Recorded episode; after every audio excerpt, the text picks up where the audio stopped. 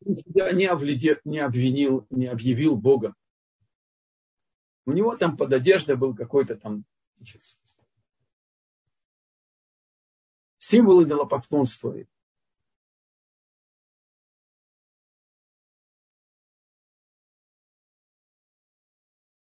И они ему сказали, что смотри, ты накличешь нам беду. И когда действительно печать перешла из рук Ахашвироша в руки Амана,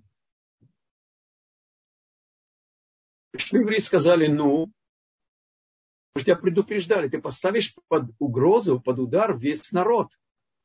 Ты хочешь устражать, устражай, но собой рискуй. Но ты поставил под удар весь еврейский народ. На что сказал им Мордыхай? Вы думаете, что из-за того, что я не кланялся, не поклонился Аману, нам угрожает тотальное уничтожение? Вы предполагаете, что наша судьба зависит от Аманов, от Ахашвироша? И даже не зависит от моего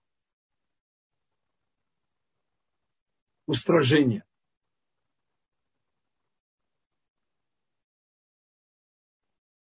все, кто из вас были старше 20-летнего возраста, более 50 лет тому назад в Иерусалимском храме, которые были свидетелями, а может быть участниками убийства пророка в Йом-Кипур, который выпал в субботу в самом храме. Большего святотатства трудно себе даже представить.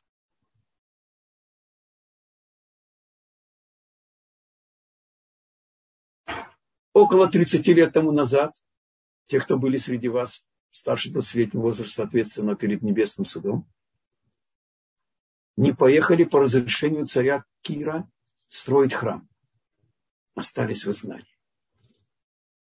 Девять лет тому назад я вам сказал, не осквернять им Бога присутствие на пире Хашвироша, который взял и выставил золотую и серебряную сосуды храма, да еще оделся в одежду первосвященника. Как бы отмечая смысл этого пира, похороны Иерусалима, что больше у Сузов, новой столицы, так сказать, новой, новоявленного императора мира сего, Ахашвироша, захватившего 127 стран. Теперь нету конкурента Иерусалима. А вы пошли на этот пир. А вот сейчас пришло расплата. Пришла расплата. Давайте проверим логику укора Мордыхая. Что было бы с еврейским народом через 2-3 поколения, когда еврейка, императрица Эстер, Хашвирош, отец перестройки, каждому народу дает свой язык, свою, так сказать, письменность, даже не заставляет пить в его честь то, что запрещено пить. ассимиляция и духовная гибель. Сказал Мордухай, Мордухай евреям. Поймите, мои дорогие, мои любимые, мы вершим свою судьбу. Мы подписали себе смертный приговор, изменив своему предназначению. И когда евреи приняли такое объяснение своей судьбы, приняли Тору сердцем, всем своим естеством, чувством. Потому что объективная действительность никак не свидетельствовала о божественном присутствии в их судьбе.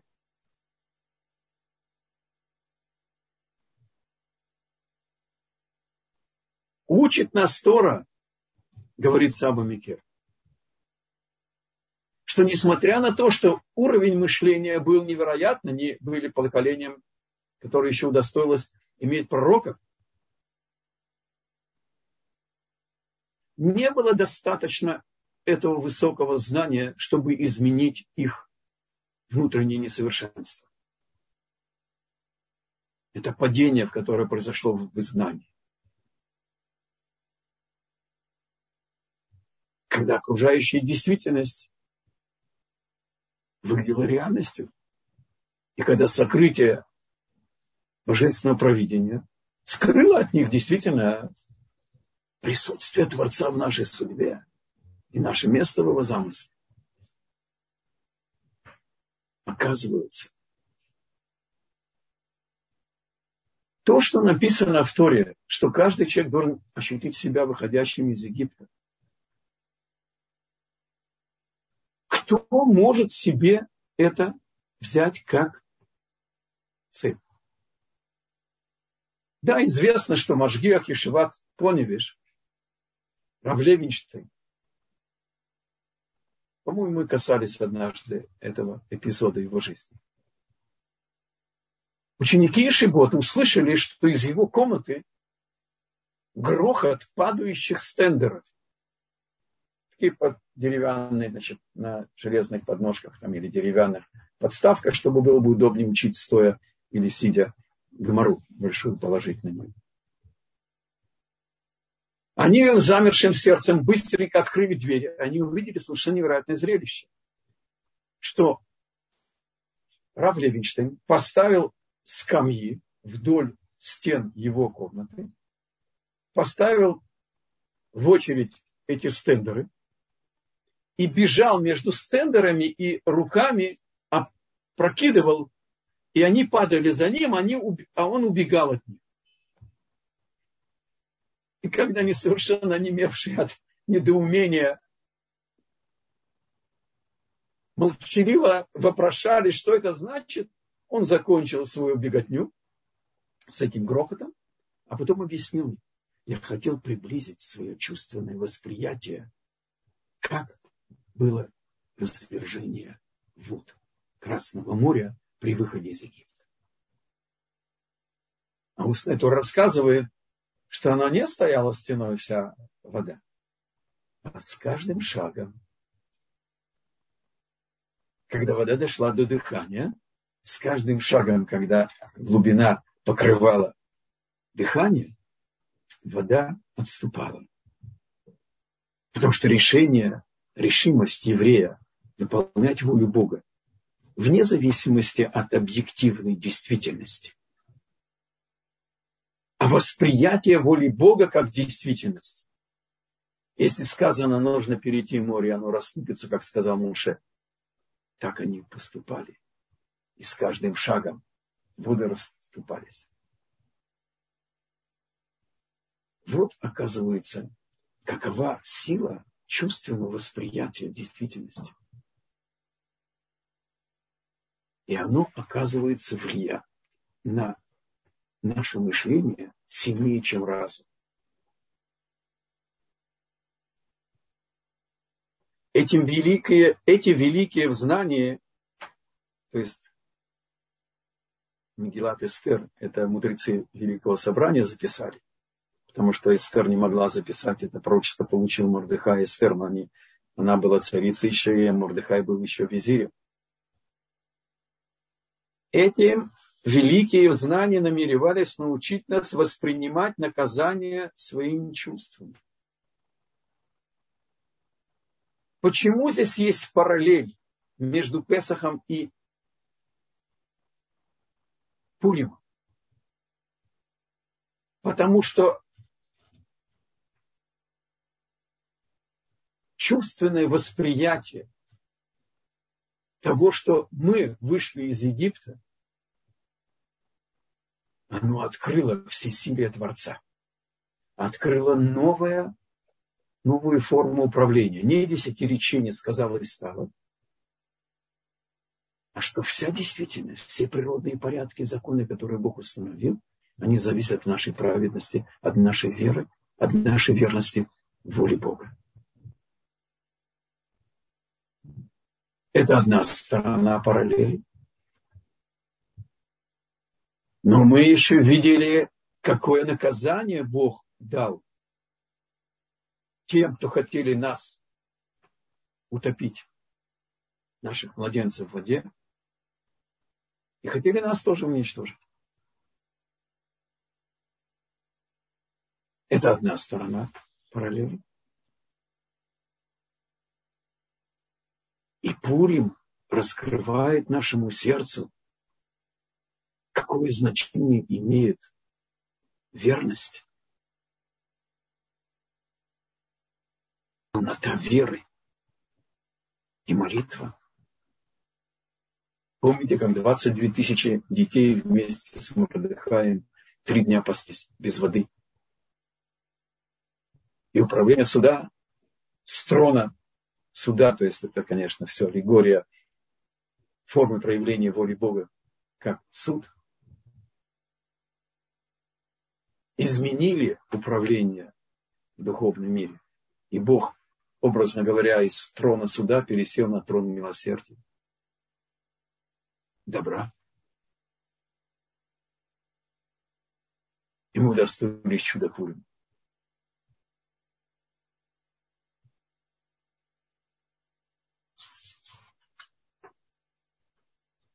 Приходит Тора и говорит,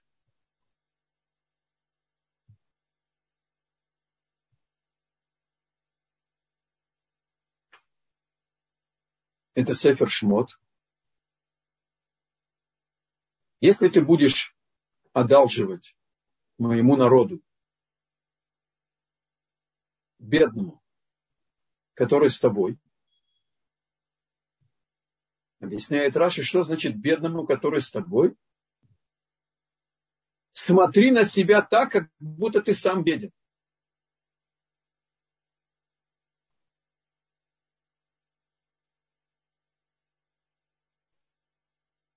И что будет тогда? Смотри на себя так, как будто ты сам обнищал. Будь ты беден, э, значит, если бы ты был беден, спрашивает Саба Микель, понравилось ли тебе, что богатый дает тебе подаяние и выражает свое вознесенность над тобой. То есть состояние нуждающегося не заслуживает уважения в глазах преуспевающих. Это заложено в нашем генотипе. Мы находимся под влиянием чуждого Тори взгляда. Мы уважаем преуспевающих. Мы относимся с особым отношением к богатым. И, может быть, даже на подсознательном уровне у нас есть некая вознесенность по отношению к тому, кто нуждается.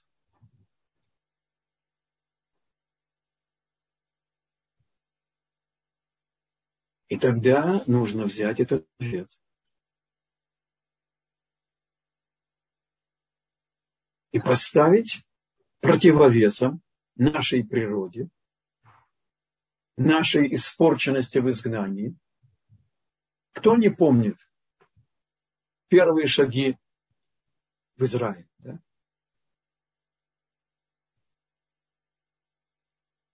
Подходит харидимный человек, предлагает помощь. И обычный Оле, особенно русскоговорящий, первое про себя думает, что ему нужно от меня?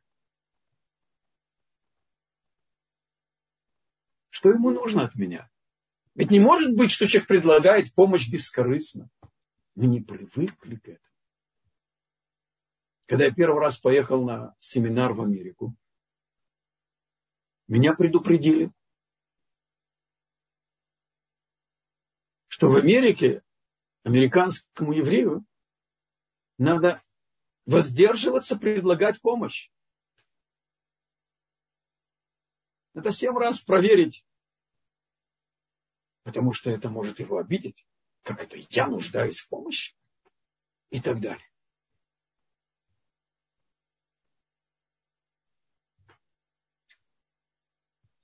Этот стих, который продолжает Саба Микель, повелевает каждому приблизить любую ситуацию к своему чувственному восприятию ощутить самого себя обездоленным, и тогда состоятельному будет легче давать деньги в долг нуждающимся.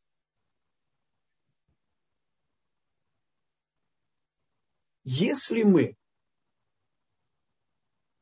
нуждаемся в такой помощи нашего чувственного восприятия действительности в земных вещах наглядных,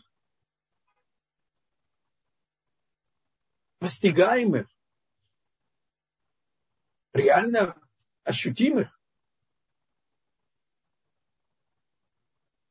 какую же значимость принимает чувственное восприятие вещей, которые далеки от нас.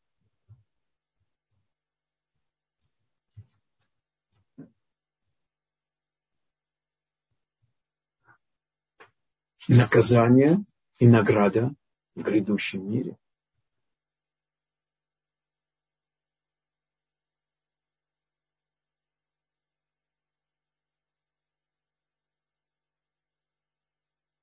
Приводится Абу Микель свидетельство, что внучка Раби Исроэля Мисалатер заболела и должна была уйти от нас. И она оставила свои записи. Перед кончиной она оставила семье свои записи. И это ее поступок был прекрасен. Благо человека, который все дни своей жизни задумывается над тем, что произойдет после его ухода из этого мира. И он приводит Экклезиаста, 7 глава, 4 стих. Сердце мудреца в доме скорби, даже когда они пребывают в тихом и благополучном жилище. И известное тоже, что ему Америк сказал, лучше пойти в дом скорби, чем в зал торжеств. Ибо так, таков конец каждого, и пусть живой воспримет это своим сердцем. Ни о ком не будет сказано, когда мы навещаем семью в скорби. Мы проникаемся сопереживания вплоть до, до слез, до кома в горле. Но мы переживаем трагедию людей. А Тора требует, что когда мы идем в дом скорби, что мы бы прочувствовали, что будет со мной. Что мне придется отчитаться за всю свою жизнь.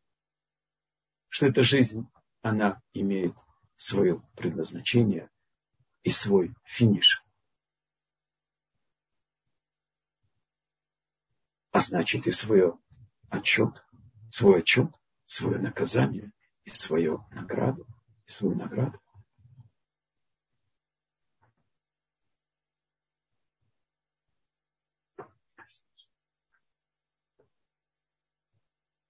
Разница между праведником и грешником состоит в особенность чувственного восприятия ими мысленных образов.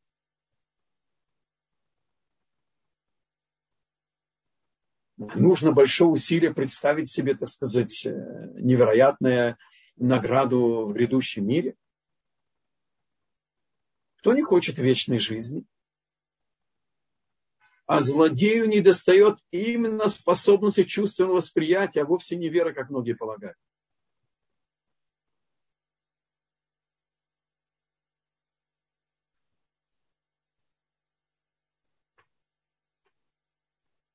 Наше сердце – это генератор наших чувств. У него, наших чувств, нашего сердца – есть особенная сила влиять на наше мышление.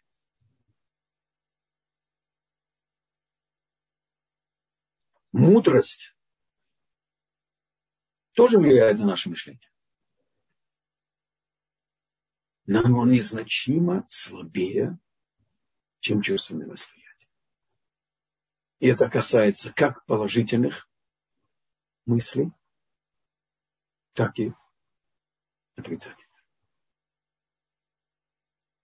в Кузари приводится Зор, который говорит, что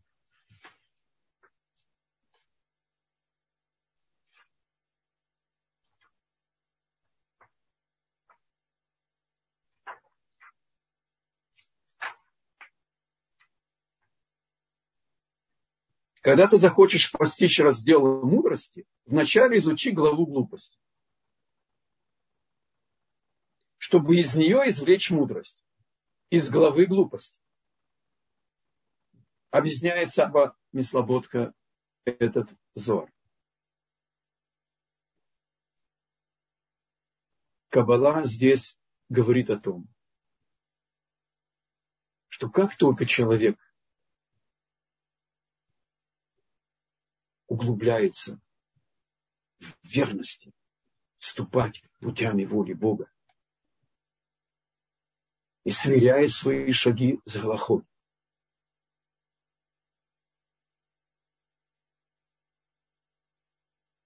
а без храма у нас осталось четыре шага божественного присутствия. Арба Амод Галаха. Шел Галаха. И необходимо ввести в наше занятие Аллаху. Но Зоар говорит нам начать узнать ходы нашего противника, отрицательного начала. Это называется глава глупости. Устная Тора называет отрицательное начало глупый царь. Название в Торе, а не сущности. То есть у него есть сила лишить человека мудрости, сделать его глупцом.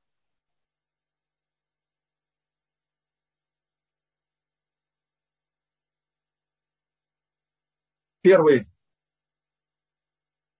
глупец. Отрицать начало. Это был змей. А его называют Арум. Армуми – это мудрый, хитрый, коварный, подлый и так далее. Что делать? Великий русский язык не может охватить глубину святого языка в многих случаях. Почему называется еще и обнаженным, голым, арум? Потому что каждый объект, каждое явление в этом мире, оно одето в физическую форму. Он умел снимать одежды истины и одевать их в надежды лжи.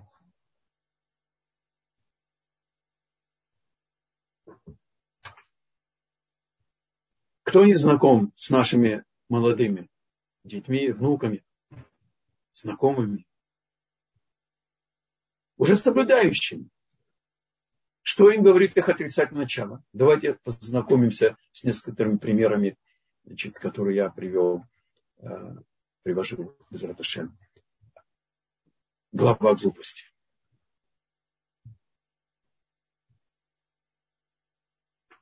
Послушайте, как, какое коварство. Какая опасная глупость. Говорит молодой человек, если я не буду смотреть фильмы, я буду грешить другими вещами.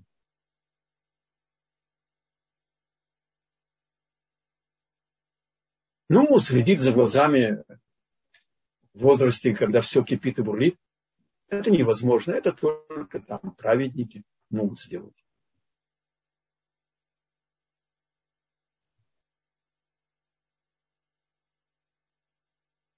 Или отношение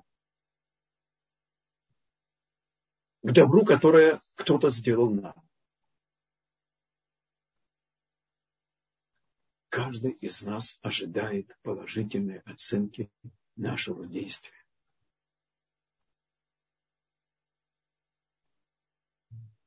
Нет исключений. Так Бог устроен, это положительно. Только когда мы оцениваем помощь,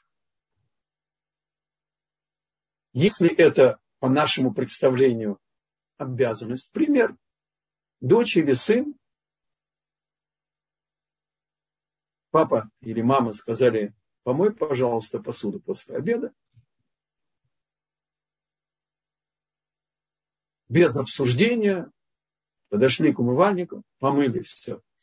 И в ответ холодное большое спасибо.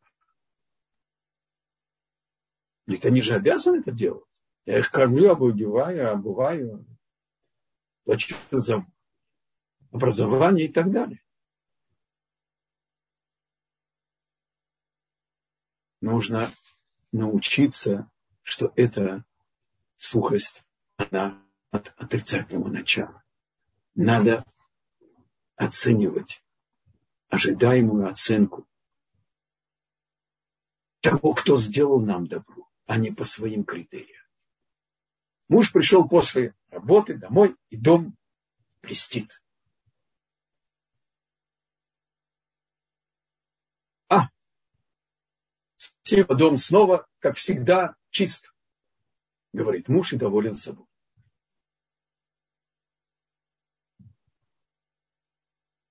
А если бы он бы вошел бы и ту же мысль сказал бы чуточку иначе.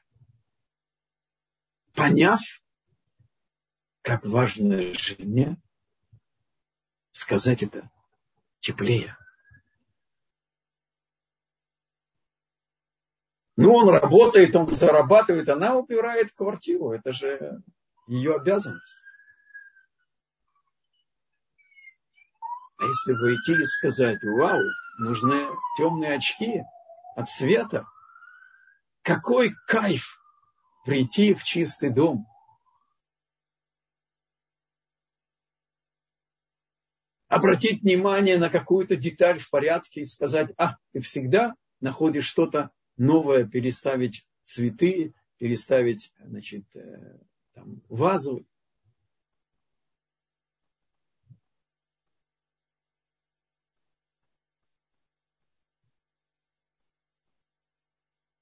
А папа который, или мама, которые сказали сыну или дочери о том, что спасибо, что помыли посуду.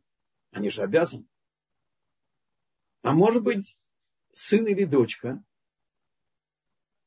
а это часто как бывает, они поступились. Встречи с подружками или с друзьями, игрой, книгой, телефонным звонком кому-то, прогулкой, компанией.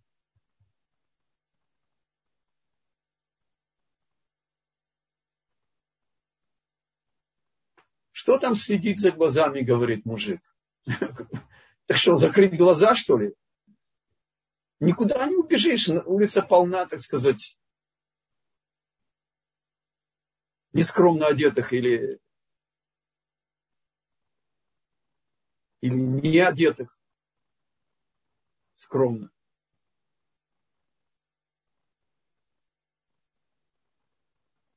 Ничего не поделаешь.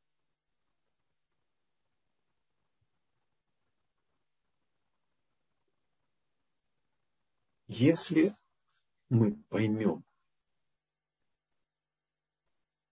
что нужно представить себе, что мы в этом мире на 70 лет.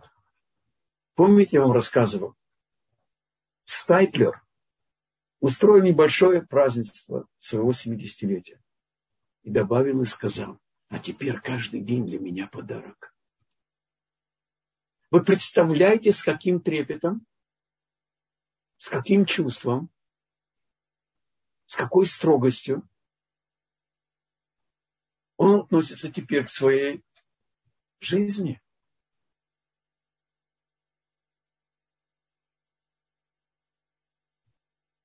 То есть, если мы прочувствуем и пропустим это через сердце и повлияем на наше мышление, чувственным восприятием того, что это жизнь осмысленное служение. Представим себе, и как нам повезло. Я не циник. Только после того, когда я начал учить мусар, я могу себе позволить такую фразу. Как нам повезло, представить себе, из какого рабства нас Бог вывел.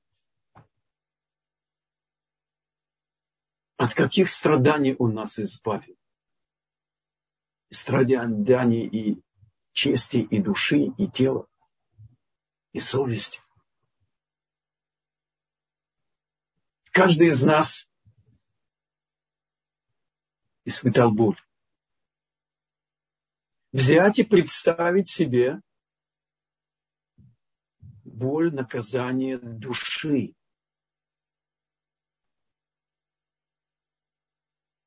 Физическая боль.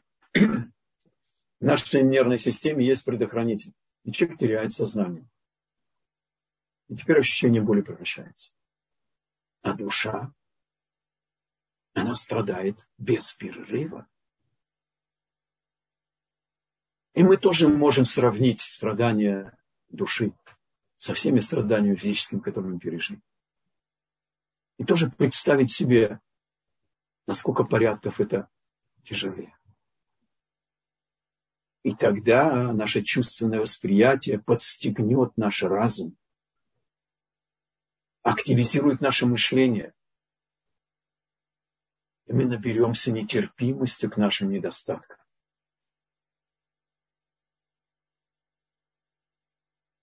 К нашей глупости в служении Богу. Недопустимой, нетерпимой.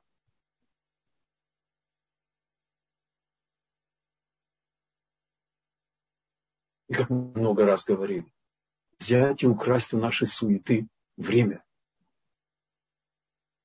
для своего духовного восхождения.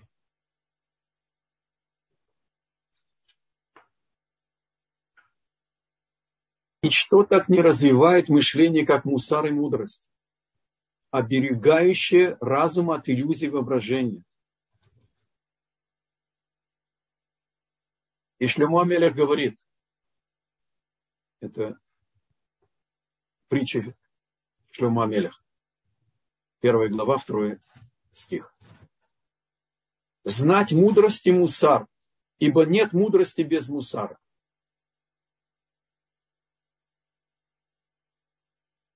Всякий наделенный мудростью изучает мусар, а лишенный мудрости не может ее постичь. Это Елькут Шимон.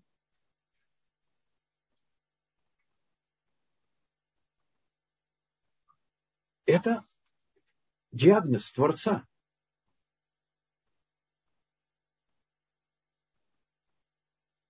Не может прийти что-то само собой.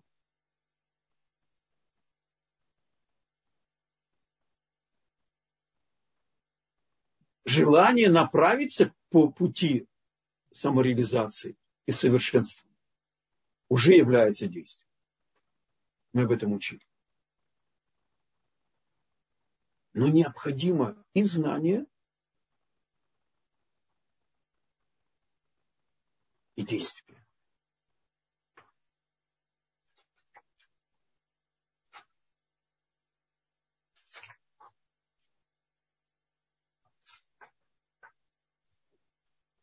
Я хочу уголок наших вопросов, против совета, завершить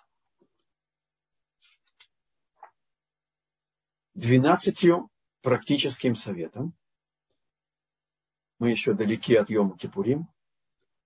Саба Микен взял Йома Кипурим, десятый день месяца Тишрея, и теперь он предлагает. Это практический совет. Взять можно и сейчас начать с какого-то дня. Только, может быть, знаете, что рассчитайте, чтобы это был бы э, десятый день от Йом-Кипура. Обратно. То есть к нам сейчас. Чтобы каждый десятый день он ставил себе задачи. И, конечно, без завета нет, значит, э, блинедер,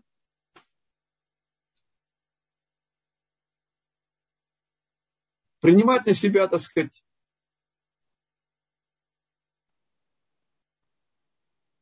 каждый десятый день не принимая обета и не объявляя это окончательным решением. Мы решили возложить на себя в каждый десятый день в большей мере, чем обычно принимать на себя Царство Небес. Первое. Соединять днем с ночью размышления о Торе в духе Мусара. То есть, в принципе, учить Мусар, а, когда заходит солнце и до выхода звезд. Связать уходящий день с наступающим днем.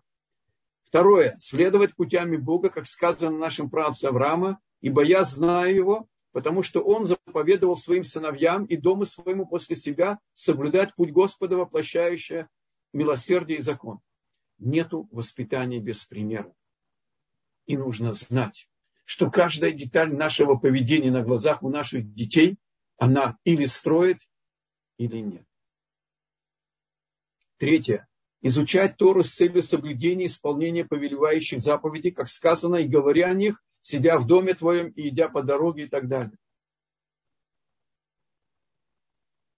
Есть сейчас замечательная программа а вот у Баним, отцы и дети. Обязательно участвовать, как бы это ни было тяжело. Сделать это мамаш, может быть, есть исключение из правил, тогда записать себе долг, чтобы ребенок знал, что это долг перед Богом. Что эти 20 минут, 30 минут, каждый будет реально со своим временем, значит, запасом. обязательно приготовить много комплиментов, а можно и сладостей ребенку за хорошую учебу, за активную учебу. И только быть приятным. И видеть только положительное. Чтобы это было бы желанным, вожделенным у ребенка общением с папой. Незнание здесь важно. И даже когда ответ не точный и так далее, оставить приятное ощущение от учебы. И найти что-то положительное, сказать, хорошо проанализировал. Можно добавить здесь еще одну деталь и так далее, но это очень глубокий ответ и так далее. Изучая лист из книги Томер двора. Это требует отдельного размышления. Значит, э, просто есть, э, наши мудрецы сказали, что это книга Мусара, которая обладает особыми э, мистическими свойствами повлиять на наше совершенство. Пятое. Следить за тем, чтобы мы не произнести благословение без глубокого намерения, а прежде обдумать его смысл и всем своим естеством осознать величие того, к кому мы его обращаем. Любое благословение, самое земное, сначала подумать, я иду сказать благословение на яблоко, на помидор, на хлеб и так далее, и так далее. Шестое. Перед каждой молитвой примерно пять минут. Мы говорили с вами пять минут для нас слишком много, хотя бы минуту размышлять о стихе Писания, с чем встречи Господа склонюсь перед Богом Всевышним, встречу Его жертвою всесожжения тельцами однолетними. Угодно ли Господу тысячи баранов и десятки тысяч рек масла? Сказано тебе, человек, что такое добро и чего Господь требует от тебя. Только исполнять закон, любить добро и скромно ходить перед Богом твоим. Седьмое во время еды внимательно следить за тем, чтобы сохранять правильное намерение, суть которого известна. Намерение должно быть, знаете, я каждый раз удивляюсь, сколько мы уже знаем с вами. Помните, перейти от того, что мне нравится, к тому, что мне полезно и здорово. И кроме того, добавить, что я ем для того, чтобы иметь силы служить Богу. Восьмое. Не произносить лишних и ненужных слов, говорить только с определенным, с определенным намерением. Обдумать и взвесить, стоит ли открывать рот в этой ситуации. Девятое. Приучить себя к тому, чтобы расходовать слова было труднее, чем тратить деньги. Как это актуально? Сказано это почти Да, почти сто лет тому назад. Десятый параграф. Постараться хотя бы три раза в течение дня смирить свои желания. Вимовского гаона можно здесь добавить, когда очень захотелось эту шоколадку, эту вафлю, это мороженое, там от детей, от внуков остается. И вдруг ты ловишь на себя на том, что очень захотелось. Вот тут сдержаться. Виновский Гаон говорит, что это дает невероятное совершенство всех, всех уровней его душевных качеств. Попытаться в этот день не менее трех раз преодолеть свои природные склонности. Хочется сказать, что, что я о нем думаю, хочется поставить наглеца на место, хочется разгневаться, поставить себе девятый номер, повторить, приучить себя к тому, чтобы расходовать слова было труднее, чем тратить деньги.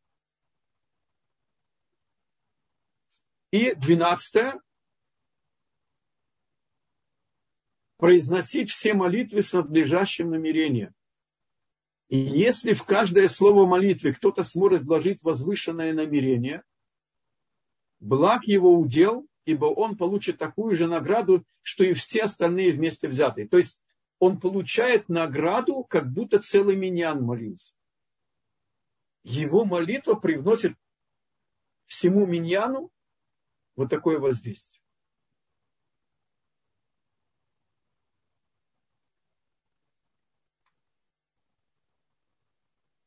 Например, это Рафай Бишец говорит, когда мы молимся о парносе, о том, что был бы урожай, была бы работа, нужно подумать, чтобы не было бы нищих, чтобы не грешили. Потому что когда человек живет в нужде, он озлобляется, он грубеет душой, не дай Бог. А я удостоился добавить еще одну вещь. Это Сфатемет говорит, что ман выпадает и сегодня. Если мы постараемся, что в нашем пропитании не было ничего достоин, э, добытого нарушением воли Бога, мы превращаем этот, эту пищу в ман. И он дает земная пища дает силу нашей душе.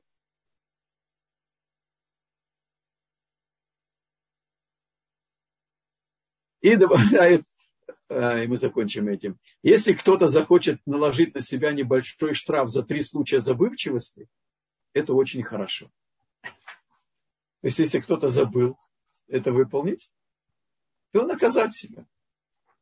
Взять пять шекелей, там, шнекель, два шекеля и положить в копилку.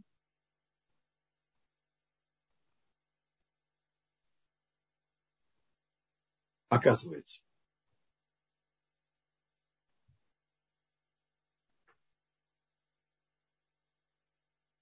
Эпизоды проявления воли Бога по отношению к нам. Исход из Египта, чудеса Пурима. Они учат нас чувственному восприятию действительности, которое строит наше мышление,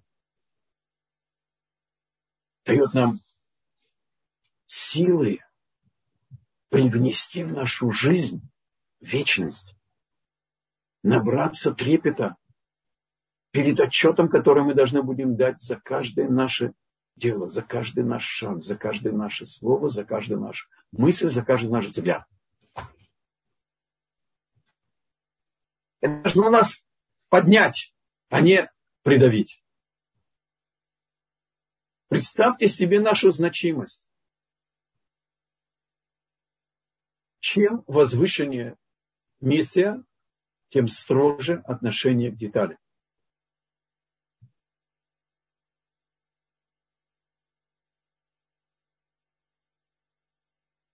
Если человек уже инструктор наших военных летчиков, он должен знать очень много, и он ответственен за каждый, так сказать, микрон на экране. А если его возьмут готовить в космос, ему придется учиться еще много лет. Это беру из нашей жизни. Игорь Рамон. Он был инструктором наших военных летчиков. А когда его взяли в космическую программу, он учился там еще 4 года. Просто там больше ответственности, больше деталей, больше знаний.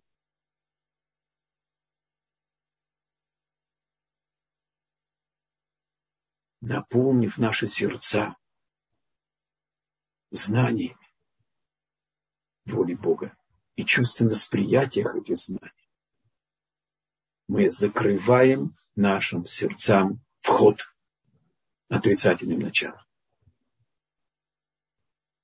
И закончим наш урок. Рамбам, который сказал, что отрицательные мысли, желания, порывы вторгаются только в пустое подзнание и трепета сердца. Нету в духовном мире вакуума. Мы немножко задержались, если можно, несколько минут на вопросы ответы, то... Спасибо большое. Здесь благодарят вас за очень глубокий ваш урок. Спасибо вам большое. Как таковых вопросов нет. Вот я только вижу поднятая рука. Ирина, нет, не Ирина, Нахман поднял руку. Мы включаем микрофон. Добрый день, добрый вечер. Равшиман, такой вопрос возник. Немножко, может, не по теме, но вот где-то я слышал, что не надо при чужой ссоре вмешиваться. И вот меня слышно, да? Алло. Да, да, прекрасно, слышно прекрасно. Да, вот только что буквально просто встал, сталкивался в жизни, что вот перед 17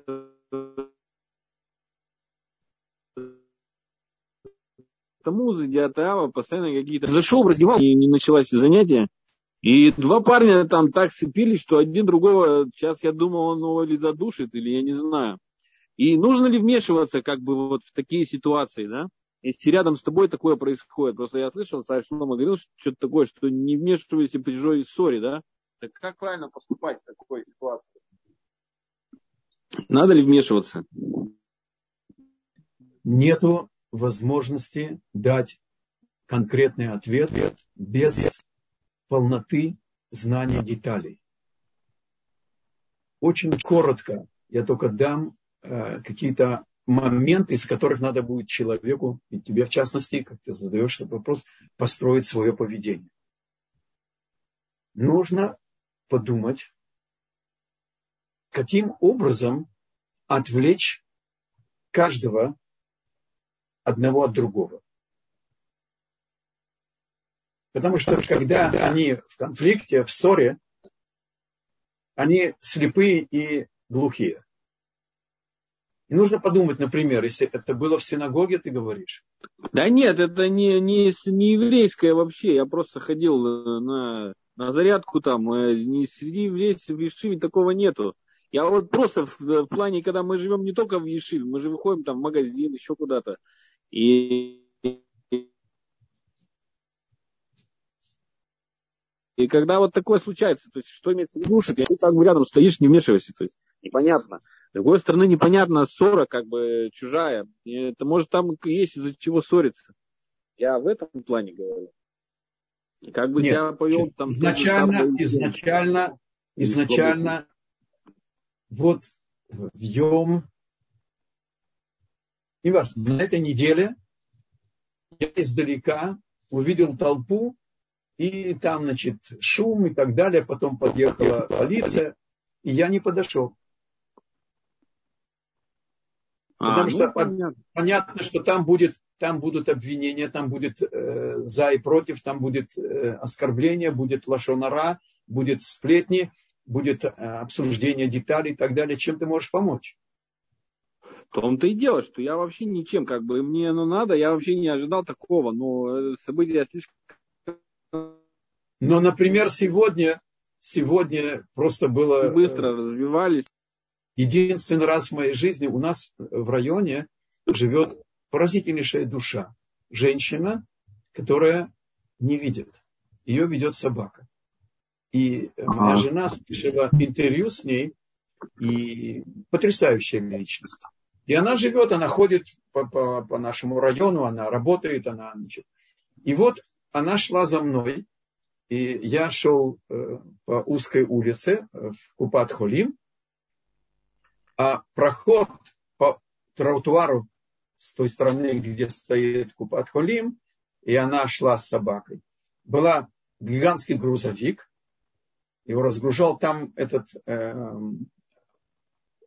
вход в супермаркет, только сзади с, э, с, со складов. И там mm-hmm. что-то разгружали. А проход был загружен какой-то, значит, там э, картонной э, пачкой.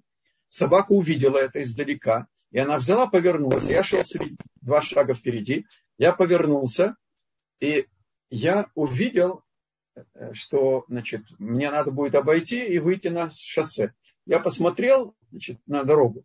Там никого не было, я начал двигаться. А mm-hmm. собака повела эту женщину невидящую э, вправо и получилась за мной. И вдруг я вижу, что а, собака видит на уровне своего видения. Так она его, ее обводила, эту, эту машину. А, а железный а, выступ, платформа, на которую ставятся э, значит, товары, Товар. а потом да, стоял этот шофер, и вдруг я вижу, что ее лицо движется к этому углу это, это, этого, этого э, железа. Я успел закрыть рукой своей этот угол, и она наткнулась э, э, лицом, и она обратилась ко мне и сказала, ты что, не видишь меня? И я тогда сказал, извиняюсь, но я просто видел, что вы можете получить ущерб. И она мне сказала спасибо. А потом, она, я не знаю, она очевидно почувствовала и так далее. Она обратилась к шоферу, и она его укорила, что ты виноват. Как ты можешь оставить в, в месте, где проходят люди, тем более, которые не видят такой вещи, и ты ответственен и так далее. И он пытался сказать, как, я ответственен и так далее. И тогда я ему сказал спокойно, она права, потому что, обрати внимание, ты стоишь и закрываешь проход, там загружен проход, ты должен был взять в расчет это. Mm-hmm. В принципе, ты ответственен за то, что может произойти. Он замолчал. И я начал идти, она шла за мной, еще раз мне сказала туда. Я после этого подошел к нему. И еще раз ему объяснил ситуацию. И он выслушал. То есть, повторяю, нету какого-то общего ответа на, на, на все случаи жизни. Понятно. Но, но может быть, несколько еще критериев, да? Не дай Бог предположить, что человек обидится, и даже если укор будет правильным или останавливающим и так далее, но он испытает обиду, не дай Бог изменится в лице, это недопустимо никаким образом. Лучше вообще протерпеть, принять на себя там какие-то э, оскорбления и так далее. То есть, например, Э, вмешался, тебе говорит, что ты смешиваешься, какое твое дело. И хочется ответить в том же тоне и так далее. Не, немедленно ретироваться, замолчать и не дать огню э, распространяться, разжигаться. О, понял, я понял. Только одну секундочку, так, так нельзя ставить без что такое хрипань. Это город. Хрипань? Хрипань это вообще-то деревня, Хрипань. Там находится Ишива Торасхайм. Это Хрипань. Поповка, Хрипань, Подмосковье, 40 километров от Москвы. А, ну вы мне открыли еще одно святое место. Всего да, Кодыш Кудашим, Кодыш Кудашим, да, святое место.